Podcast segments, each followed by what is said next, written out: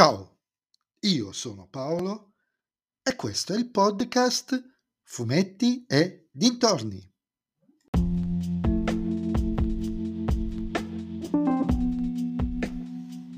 In questa puntata del podcast vi parlerò della terza stagione di Snowpiercer, serie tv in cui Sean Bean non muore mai, almeno apparentemente, disponibile su Netflix.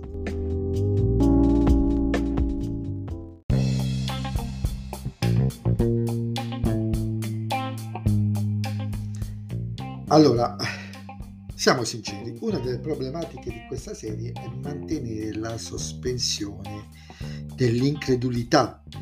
Questo enorme treno, l'unico al mondo, costituito da migliaia di vagoni, praticamente indistruttibili, che gira su binari costruiti ad hoc in, che passano ovunque in tutte le parti del mondo, in un mondo completamente congelato, ne prevede tantissima di sospensione dell'incredulità. Ma una volta accettato lo scenario e le sue regole, la serie diventa godibile, almeno fino a questa terza stagione. Perché se la sospensione dell'incredulità può e deve essere grossomodo accettata nell'ambito dello scenario e delle sue regole, diventa un problema se riguarda i personaggi, i loro comportamenti e le loro motivazioni.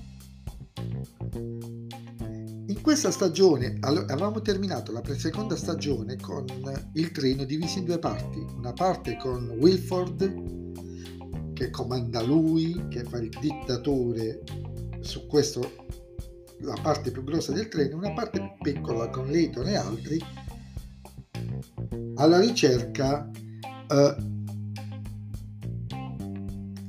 della eh, precedente pilota del treno interpretata da Jennifer Connelly. Non so se ovvero scusatemi ho un vuoto di memoria Melanie alla ricerca di Melanie. E nella, stag- nella, terza, nella terza stagione avvengono tantissime cose nelle sole dieci puntate in cui diversi personaggi cambiano il loro comportamento da una puntata all'altra in maniera molto radicale, senza tante spiegazioni, in un modo a mio avviso imbarazzante.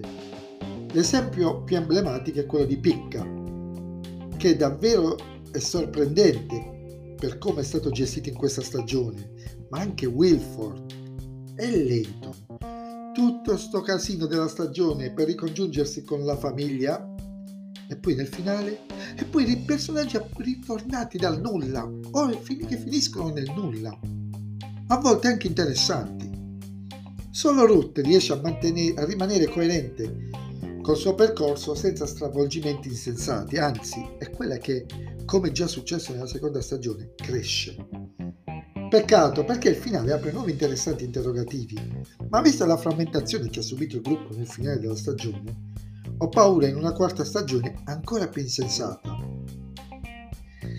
Secondo me questa stagione, per questa stagione, 10 episodi sono stati davvero stretti, forse 4-5 in più, se non un'altra intera stagione, avrebbero giovato alla scrittura dei personaggi perché tutto il grosso del problema sta lì se la prossima deve andare in vacca come questa, tanto vale che la usino per chiudere la serie.